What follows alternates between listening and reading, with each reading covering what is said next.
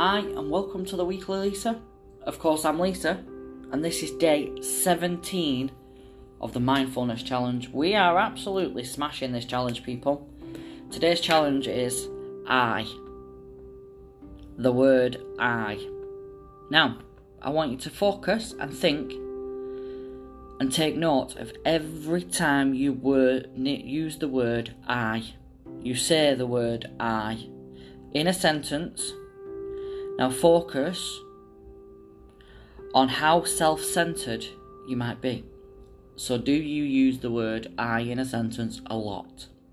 I used to, point proven, but I don't now.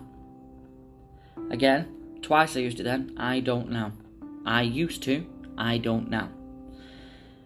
Now, this will actually make you think, oh my god, how many times do I use the word I? And how selfish and self centered am I? That was a lot of eyes in that, now I'm thinking about it. But anyway, so that's day, six, day 17, people. Have a wonderful day. I'll see you again tomorrow. Bye for now.